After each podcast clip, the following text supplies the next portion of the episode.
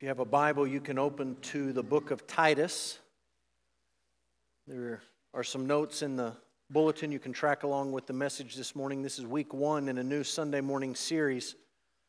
We spent the last several weeks talking about the church. What is the church? What does it mean to be part of a church? What should our expectations be when we come to church? How does the New Testament encourage us to think about this thing that we call church? Uh, this morning, we're going to begin a series in Titus that will run through March and April and May. So, we're going to spend three months in this short book of Titus. I want to give you a preview of where we're headed with the rest of this year, just so you have an idea of what's coming up on Sunday mornings. Uh, after we work our way through the book of Titus, we're going to spend the summer talking about Jesus. Uh, the series will be called Knowing Jesus, and each week we're going to talk about one aspect of his character, one uh, thing that Jesus does for us, one aspect of how we relate to him and he relates to us. So we'll just spend the summer talking about Jesus, who he is, and what we need to know about his character, his person, his work. And then in the fall, we're going to go to the book of Psalms. Some of you were here when we did a summer series through the book of Psalms, and we picked individual Psalms and worked through those over the course of a summer. That's been a couple of years back. In the fall, we're going to take Psalm 119. And if you've ever read Psalm 119, you know that it breaks down according to the 22 letters of the Hebrew alphabet. So we're going to take 22 Sundays in the fall, and we're going to look at one section each week and make our way through Psalm 119. So that's where we're headed this year. Uh, right now, we're headed to the book of Titus. And this is a wonderful book. It's a short book, one of the shortest books in the Bible, one of the shortest books in the New Testament. And it's a book about right leadership right doctrine, and right living. We're going to talk about those ideas all the way through the book of Titus right leadership, right doctrine, and right living. So, just a few comments about the verses that we're about to read, preliminary comments to have on the table before we read this passage. Paul describes himself here as a servant and as an apostle. Those are the two titles he used uh, to refer to himself in Titus 1. He's a servant of God, literally a slave of God, and an apostle. And then he mentions this man named Titus, and he describes Titus as his child, his true child in a common faith. So I just want to make a brief comment about each of those uh, designations. When Paul calls himself a slave of God, slave of God, and an apostle, what he's saying to Titus and to us is that his life was not his own. His life was controlled by someone else.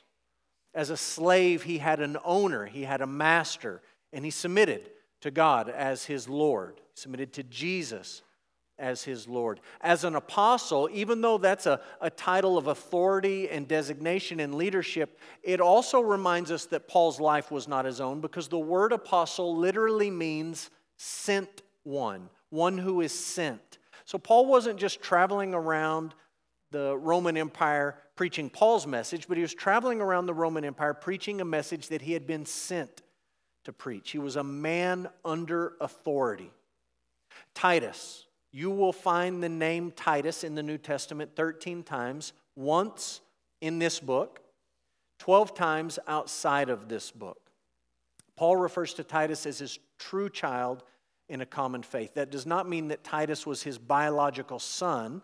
That means that Paul was his spiritual father. And Paul would say something similar to Timothy in the letters that he wrote to Timothy You're my true son in the faith. What do we know about Titus? Several things. When you take all these uh, dozen or so references to him in the New Testament and you add them together, we know that he was a Gentile, he was not a Jew. So he is one of the Gentiles who was saved by faith in Jesus and brought in, and Paul worked with him in planting churches. We know that Titus was a gospel centered man. He was a gospel centered man. He wasn't just out telling people to straighten their lives up and get their spiritual act together, but he was out preaching the good news of the gospel of Jesus Christ. He was a man of integrity. There were times when Paul was collecting money for an offering that would be taken to Jerusalem, and one of the men put in charge of that offering was Titus. He was a man of integrity and character, and people knew that they could trust him. You understand, we collect offerings. We have people at our church that handle those offerings. We don't let just anyone off the street handle those. We say we need people with integrity and character to handle money, and Paul knew that Titus was that kind of man.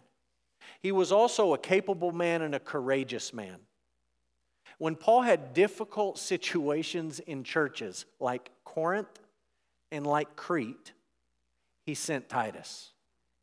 He didn't send Titus to the easy places, he sent him to the hard places because he knew this man, Titus, is gospel centered. He's a man of character, he is capable, and he's courageous. And he can walk into these difficult situations and do what the Lord has called him to do. Notice in verse 5, we're jumping ahead just a little bit. Verse 5, Paul says, I left you in Crete so that you might put what remained into order. He's talking about the church in Crete, and his desire, Paul's desire, is that the church be in order. Now, we don't know a whole lot about the church in Crete on this island. We know that Crete's an island in the Mediterranean, and we're not even sure when Paul went to plant this church uh, on the island of Crete. Some people think it was before his first Roman imprisonment. Most Bible scholars seem to think it was after he was released from house arrest in Rome that you read about at the end of the book of Acts. So we're not even sure when he went there, but he started this church, he planted this church, he left Titus there. This is what we know. For all the things we don't know, this is what we know. Paul wanted Titus to put the church into order. He did not want the church to be chaotic. That's a New Testament principle that churches ought to be orderly. Things should not be chaotic and out of control in a church. And that applies not just to what happens in this room, but that happens, uh, applies to everything that happens in the life of our church. It ought to be orderly. Now, I just want to make the very simple observation, not trying to throw stones at any other church in particular, but that many times our churches are not orderly. Many times things in local churches are chaotic. And living in the Bible Belt, there tends to be one of two reactions to chaos in the church, neither of which is what Paul wanted Titus to see through on the island of Crete. One reaction is what you might call majority mob rule. And that's when the people in a particular church say, look, things are crazy and we're going to take control and everything at that point boils down to a vote. We're just going to vote about everything. And whatever the majority wants is what we're going to do. When churches get into this mode of operating and thinking, they tend not to think much about what God would have them do as a church or how they ought to function as the church. And things just tend to become what does the majority want? And you know churches where this is how things function. Maybe you've been in churches that operated like this. But another reaction, equally bad, is to have a, a strong man, mob boss, dictator pastor who says everything's out of control. I'm going to clamp down on this situation, and you guys are going to do what I want you to do. Whatever I tell you to do, that's what's going to happen. And you've probably been in churches where that was the situation, where you had one senior leader just running the whole thing like a mob racket and whatever he said went. And if he made good decisions, well, that was good. But when he makes bad decisions, it tends to be not so good. Those are not what Paul wants Titus to do in Crete when he says put things in order. He doesn't want it to just devolve into mob majority rule. And he does not want Titus or any single man to rule with an iron fist. But he also doesn't want chaos. And as this book unfolds, you get a clear picture of how it is that a church could be put into order. Can I just give you a spoiler alert? It involves right leadership, it demands right doctrine, and it calls for right living. Right leadership, right doctrine, right living. When you have those things present in a church, you have a church that is put into order. Just a few notes. 1 Timothy, 2 Timothy, Titus, they're grouped together and they're known as pastoral epistles, pastoral letters. So when you uh, read Romans, Corinthians, Galatians, Ephesians, Philippians, Colossians, Thessalonians, you're reading letters that Paul wrote to churches. When you read 1 Timothy, 2 Timothy, and Titus, you're reading letters that Paul wrote to the pastors of churches. So there's a difference in the intended audience in the letters that Paul wrote to churches and the letters that he wrote to pastors. This particular pastoral epistle has four simple sections. No surprise here. There's an introduction, which we will cover this morning. Then there's a section on leadership, doctrine, and living. Here's the big idea of our passage Titus 1 1 to 4. The church has been given a mission for the sake of the faith of God's elect. That's straight out of Titus chapter 1, verse 1. The church has been given a mission, and that mission involves the faith of God's elect. So take your copy of the scriptures. Let's read these first four verses in Titus and then ask God to bless the reading of his word. Titus 1 1 says, Paul, a servant of God and an apostle of Jesus Christ, for the sake of the faith of God's elect and their knowledge of the truth, which accords with godliness, in hope of eternal life, which God, who never lies, promised before the ages began, and at the proper time manifested in His Word through the preaching with which I have been entrusted by the command of God our Savior. To Titus, my true child in a common faith, grace and peace from God the Father in Christ Jesus our Savior. Father, this morning, as your people, we're grateful to read the Scriptures. And we're grateful that uh, in years past, your Spirit inspired the biblical authors to write these words. We read this letter from Paul to Titus. We understand we're not just reading the words of Paul to Titus, but we're reading Paul's words to Titus as he was carried along by your Spirit, and that these words are not only Paul's words, but they're your words. So, Lord, we recognize uh, what we're dealing with, and we ask that you would add blessing to the reading of your word. We pray in Jesus' name. Amen. Well, we spent several weeks talking about the church, who we are, and what we ought to be about. And here we are again, Titus chapter 1. We're talking about the mission of the church. I just want to think about this big idea with you. The church has been given a mission for the sake of the faith of God's elect. What was running through Paul's mind when he sets the stage for everything that we're going to study in Titus, and he's explaining to Titus why he's writing this letter. Titus, I'm writing to you for the sake of the faith of God's elect. I think there's at least two things we could say about what's running in the mind of the Apostle Paul. Number one is that Paul believes in the sovereignty of God. And number two, Paul believed in the responsibility of man. He believed that God was sovereign over absolutely everything, including the salvation of sinners.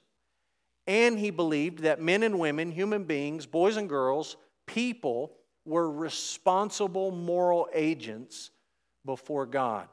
This idea of God's sovereignty you see when he talks here in verse 1 about God's elect. God has an elect people. It's a biblical truth. You don't just find it in Titus 1, you find it throughout the Bible, the Old Testament, and particularly the New Testament. And you understand that these elect people are called to be people of faith. That is, they are responsible moral agents before God for their religion, their spirituality, their faith is what they are called to do, to be people who have faith in God. God has a role in all of this. His job is electing, Human beings have a role in all of this. Their job is faith. And Paul believed in both of these things together. Let's just think for a moment about the sovereignty of God over salvation. Not that long ago, we talked about a verse in the Old Testament, Jonah 2 9.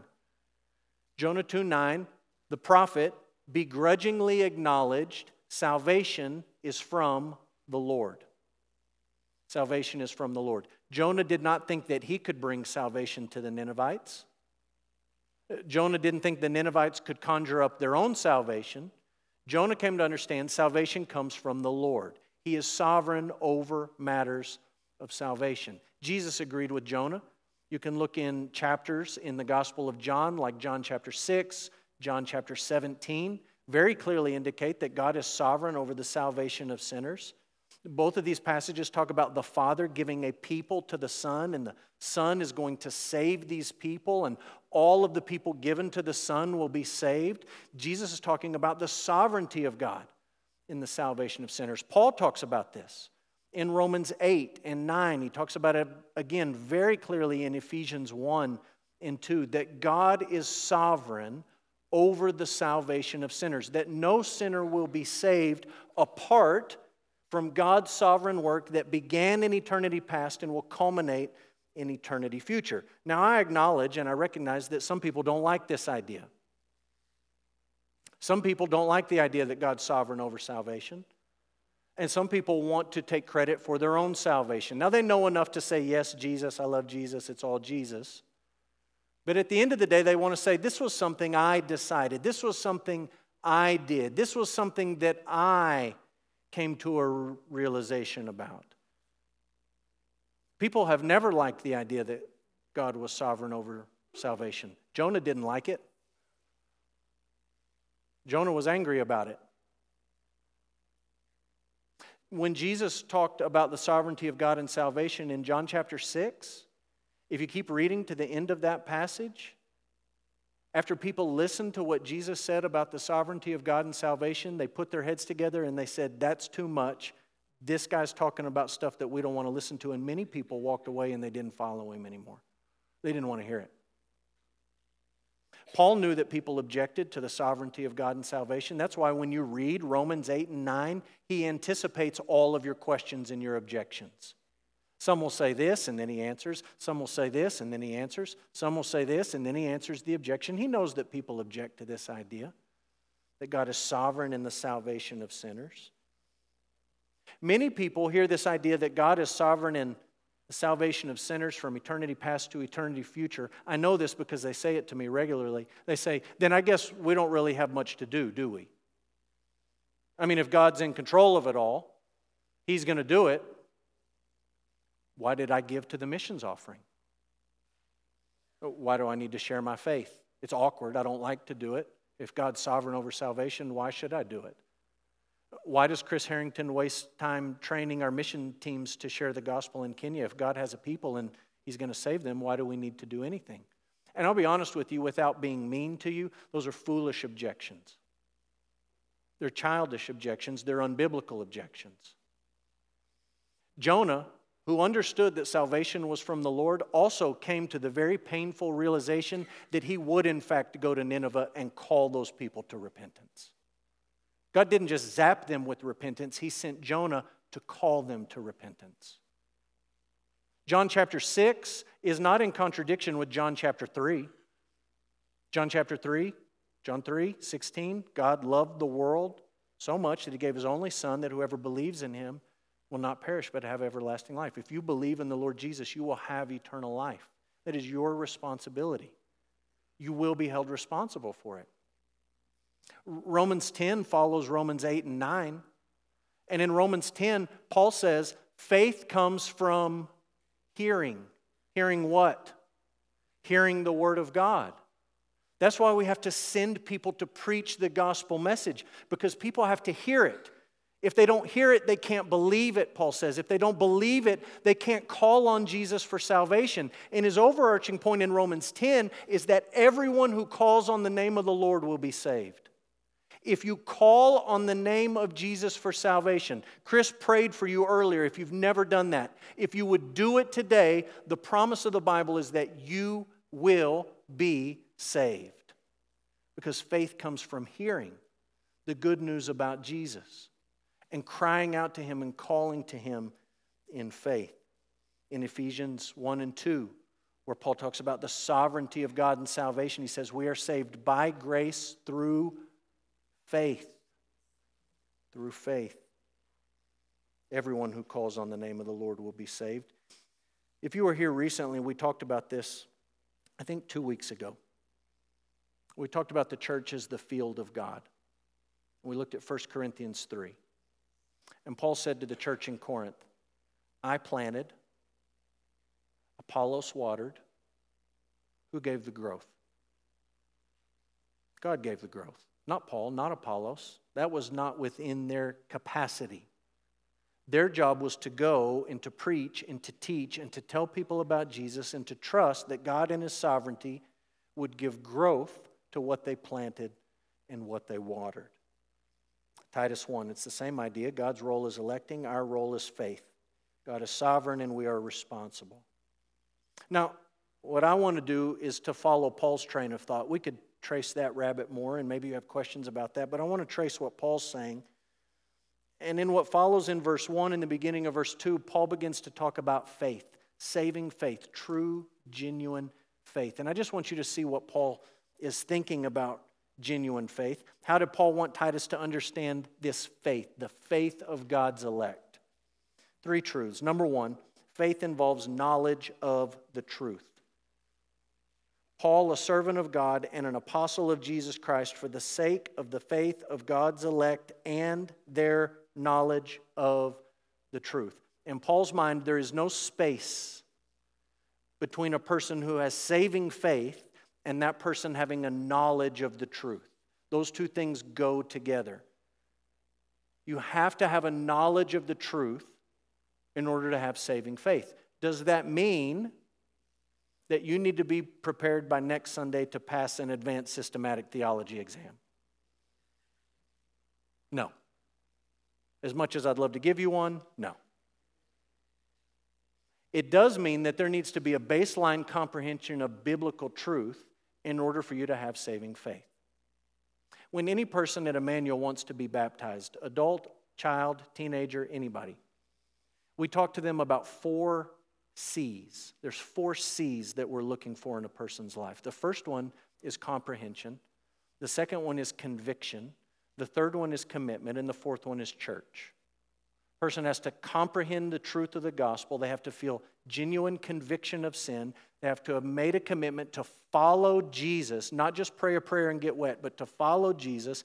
And they have to be committed to being part of a church. If those four C's aren't in place, then somebody's not ready to be baptized. And it begins with comprehension, it begins with a knowledge of the truth. Some of you were here just a few weeks ago. We hosted the Bordens, International Mission Board missionaries. They serve in Austria. Carrie Borden shared with our kids, Lance shared in this room with our adults and our teenagers and our college students. One of the things Lance Borden said is that serving in Austria, he is serving in a post Christian culture. He's serving in a place where Christianity was once embraced, but many years ago it was passed by. People have moved on from Christianity.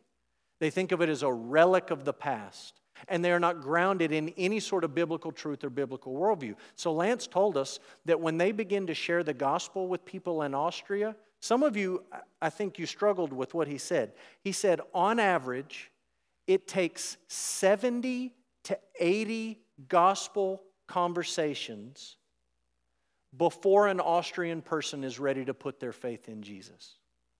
70, 70 to 80 gospel conversations before an Austrian is ready to trust Christ as Savior and Lord. And some of you heard that and you thought, man, Austrians must be dumb. Seven, you got to hear it 70 to 80 times? No, you didn't say that out loud.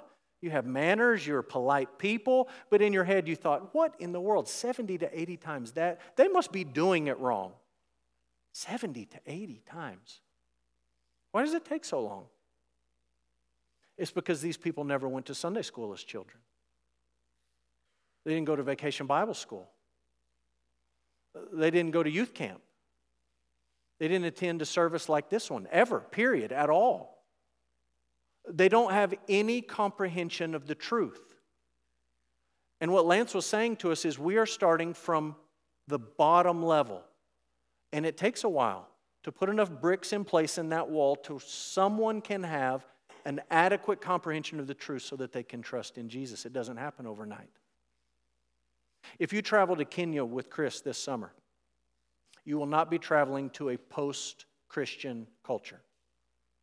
You'll be traveling to a place that is still on the uptick as a culture in accepting Christianity, and you will be hard pressed to find an atheist.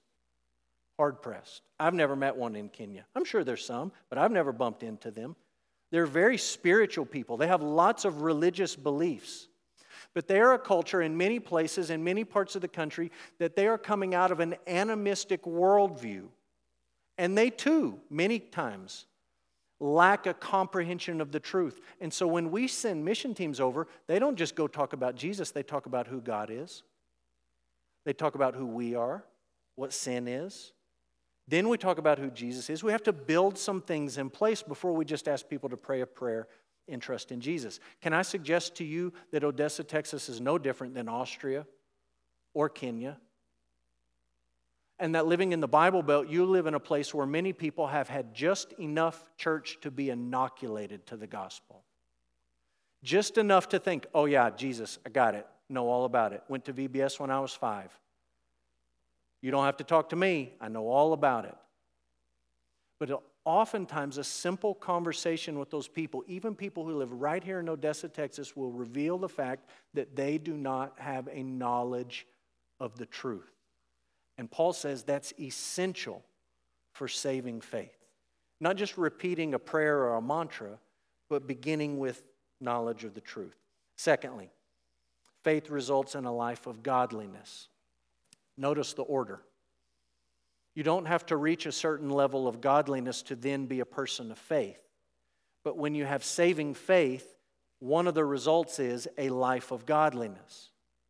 That's what Paul says. Paul, a servant of God, an apostle of Jesus Christ, for the sake of the faith of God's elect, their knowledge of the truth, which accords with, it lines up with, it's compatible with a life of godliness. Does that mean that you have to live a sinless life once you pray to accept Jesus as your Savior? No. What it does mean that when you have a knowledge of the truth and you've put your faith in the Lord Jesus Christ, that the direction and the trajectory of your life needs to change. And you need to begin to live a life marked by repentance and confession and agreeing with God about what's right and what's wrong. And know you're not going to be sinless, but you will be a repentant sinner and a humble sinner and somebody who wants to fight sin in their life and your life will move in the direction of godliness. Thirdly, faith looks to the hope of eternal life. Paul, a servant of God, an apostle of Jesus Christ, for the sake of the faith of God's elect and their knowledge of the truth, which accords with godliness, in hope of eternal life. Eternal life. One of the commentators I read this week is a man named Robert Yarbrough and he makes an insightful comment about Paul talking about eternal life here. He says this Paul's reference to eternal life reminds Titus at the outset of the otherworldly dimension of his very this worldly assignment. His assignment is this worldly. It's Crete. It's real people in a real church with real problems in a real place. It's a this worldly assignment. But when he brings up eternal life, we're reminded that this, this worldly assignment has otherworldly ramifications. Titus has responsibilities on Crete. Churches have responsibilities. When we have vacation Bible school, can I tell you one of the one of the this worldly responsibilities? We need some people to make cookies. We need cookies. And the workers at our VBS are always blessed by a food room. And some of you make food. We need food. Those kids wear us out. Bring the food. That is a this worldly thing. My stomach, this stomach, and this world needs some food during VBS. Some cookies and some snacks in the snack room. It's a this worldly job. When we go to Kenya, Chris has asked for suitcases. What a spiritual thing. Could we have an old suitcase? It's a this worldly thing. After church today, we're going to have a finance team meeting. We're not going to like pray for some mystical revelation. We're going to get financial statements out. We're going to read the numbers. We're going to see how much money's in the bank. What did we spend? What's our plans? What do we? It's this worldly stuff. Lots of this worldly things to do in a church. And they all, when ordered rightly, have eternal implications. All of them. Because when a church is not ordered rightly and not handling its this worldly assignment, there are men, women, boys, and girls who will miss out on the hope of eternal life. And Paul's reminding Titus, I left you in a place, real people, real place, real problems. You're going to have to figure some stuff out, and it's going to take guts. But it's important, Titus, because eternal life is at stake. When you come to this place, some of the things that we do are very spiritual, some of the things that we do are very this worldly. And all the things that we do, eternal life is on the table. Eternal life is on the table. That's why in verse 4, Paul says, Grace to you and peace. It's God's grace, His unmerited favor that brings you into a right relationship with God, a relationship marked by peace. That's why in verse 3 he talks about God as our Savior. Verse 4 he talks about Jesus as our Savior. He came to seek us and to save us, not just so that we could be in this club together that meets in this room so that we could have the hope of eternal life. Now, I just want to put these three aspects of saving faith on the screen and make one more observation. How did Paul want Titus to understand the faith of God's elect? Knowledge of the truth, life of godliness, eternal life. Americans are very interested in eternal life. Very interested. They don't want to die. Americans don't want to die want to live forever. We can't physically live forever, we want to know that we can spiritually live forever. So Americans are very interested in eternal life, which means most churches are more than happy to talk to people about eternal life. Most churches are driven by not the scriptures, not the glory of God, but they're driven by the felt wants and needs of the people that they're trying to reach. And so if people want eternal life, they'll talk about eternal life. But most Americans are not particularly interested in the truth because we live in an increasingly postmodern culture where truth is relative and no one can claim to have a corner on it. So churches try to soft pedal on this because it's not what people want. And Americans are certainly not interested in a life marked by godliness. So you hear precious little about those things even as churches try to talk about eternal life. And I would just make the observation as you read Titus 1 I do not think the Apostle Paul intended those things to be dividable and to be parceled out to the highest bidder. You want one but not two? That's fine. That's not what Paul has in mind. Paul is simply describing what saving faith is it's a package deal. This is not Furr's Cafeteria where you take what you want and you pass on the salad. What is saving faith? How do we understand it? Well, it starts with a knowledge of the truth. If you don't have that, you can't have saving faith. It involves conviction of sin and commitment to follow Jesus, meaning a life of godliness. Not so that you can have eternal life, but because you do have it. And when those pieces are in place, saving faith certainly gives you the hope of eternal life. Now we're short on time, but I want to look at verse 2 and 3. There's a few things in verse 2 and 3 I don't want you to miss. What did Paul want Titus to remember about the gospel story? Number one, the gospel was promised before the ages began.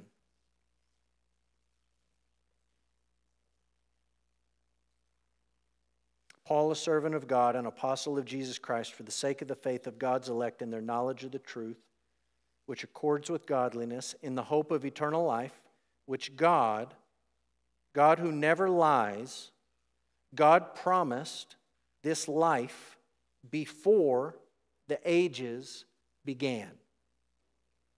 Literally, what he says is before time eternal. God made a promise. This is more than God promising the gospel to an Old Testament figure like Abraham. This is God making a promise regarding eternal life before the ages began. This is before I was here, and before you were here, and before Abraham was here, and before Adam was here. This is before, as Paul would say to the church in Ephesus, before the foundation of the world, a promise was made. Who was there before the foundation of the world? God was there. The triune God was there. Father, Son, and Spirit were there. And this promise is what many theologians would call the covenant of redemption. It's the promise by which the Father promised a people to the Son. The Son promised to suffer and die for these people to save them. And the Spirit promised to bring these people to life through the preaching of the Word of God. And what I'm saying to you is if at any point in your life you have put your faith in the Lord Jesus Christ, your faith did not begin simply the moment that you prayed a prayer to trust in Jesus. It began in the promise of the triune God before the ages began. And secondly, it was made manifest in the proper time. It was revealed in the proper time. So you look at a passage like Galatians 4, Jesus was born in the fullness of time. You can look at a passage like Romans 5, 6. Christ died for us at the right time.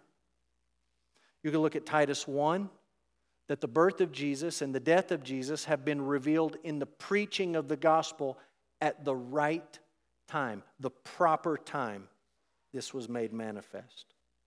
Thirdly and fourth, to bring it home to the church, the gospel has been entrusted to the church and it must be communicated through preaching.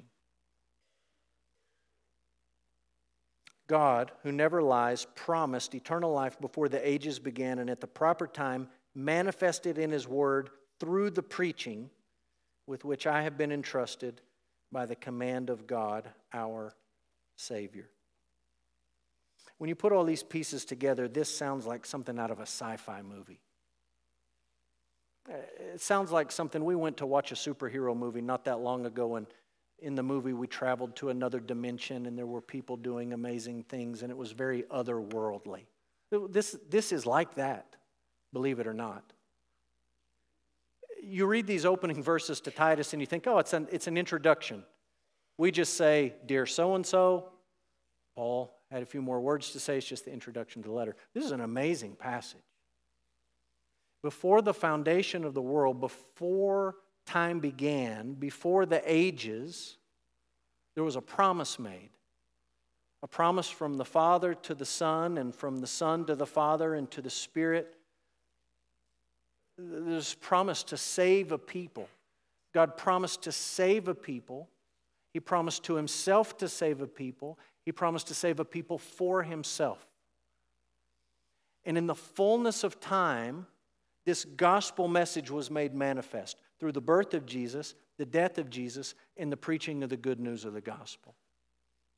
And it is to the church that this mission has been entrusted this mission of preaching and proclaiming the good news about Jesus Christ, calling men and women, boys and girls, to agree with God about their sin and to put their faith in the Lord Jesus. What does that faith look like? Well, it begins with comprehension of the truth, knowledge of the truth. This faith involves a life of godliness, and it results in the hope of eternal life. What Paul is saying to Titus is this, this Titus is Paul's mission in life. He traveled around the Roman Empire, and it was to be Titus's mission on Crete, a this worldly assignment with otherworldly implications. And it's to be our mission as a church in Odessa, Texas. A real place with real people, with real issues and real struggles, with this worldly things that have to happen in the life of this church, all with otherworldly implications. We preach the good news of the gospel for the sake of the faith of God's elect. And we plead with you this morning, as Chris did earlier, if you have never put your faith in the Lord Jesus Christ. Faith comes through hearing, from hearing the good news. good news that a holy God sent his Son to die as a sacrifice for sinners. So that if you will repent and believe, you can have the hope of eternal life.